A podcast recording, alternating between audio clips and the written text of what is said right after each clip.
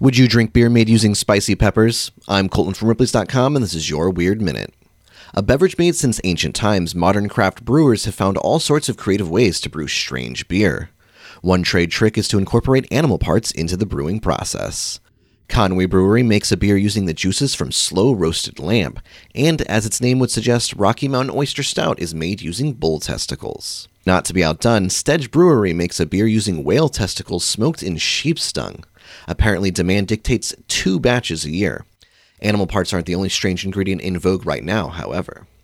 Many new beers are being made with spicy peppers. The Sriracha famous Huy Fong Foods endorses a spicy stout, noting it provides a warm, slow burn.